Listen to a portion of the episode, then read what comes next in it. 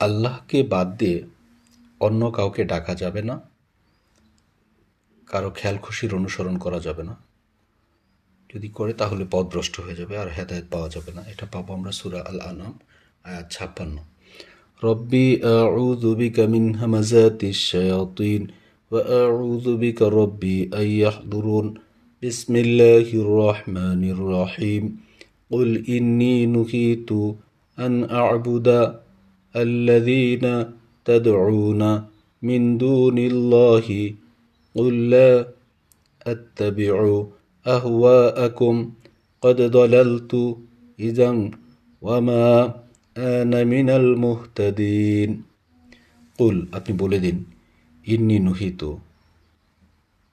আমাকে নিষেধ করা হয়েছে আমাকে নিষেধ করা হয়েছে ইন্নি নুহিতু আন আবুদা কোনো ইবাদত করতে আল্লাদিনা তাদউনা, যাকে তোমরা ডাকো মিন্দুনিল্লাহি আল্লাহ ছাড়া। আল্লাহ ছাড়া তোমরা অন্য কাউকে যদি ডাকো, সেটা আমাকে, সেটার ইবাদত করতে আমাকে নিষেধ করা হয়েছে। উল্লা আত্তাবির বলুন, লা আত্তাবির আমি অনুসরণ করি না বা করব না। আহওয়া আকুম তোমাদের খেয়াল খুশির। তোমাদের খেয়াল খুশির অনুসরণ করি না বা করব না।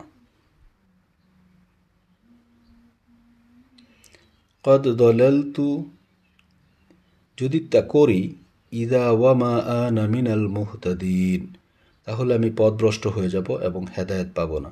কদ দলালতু, অবশ্যই পদভ্রষ্ট হয়ে যাব, অবশ্যই আমি পদভ্রষ্ট হয়ে যাব। ইদা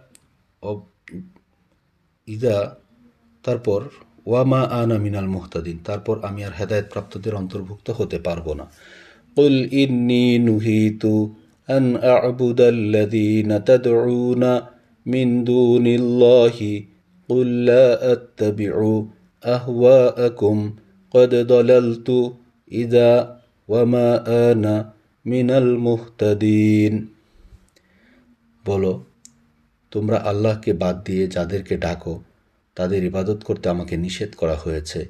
বলো, আমি তোমাদের খোশ খেয়ালের অনুসরণ করি না, তা করলে আমি পদভ্রষ্ট হয়ে যাব। সে অবস্থায় আমি আর হেদায়তপ্রাপ্তদের অন্তর্ভুক্ত থাকতে পারব না।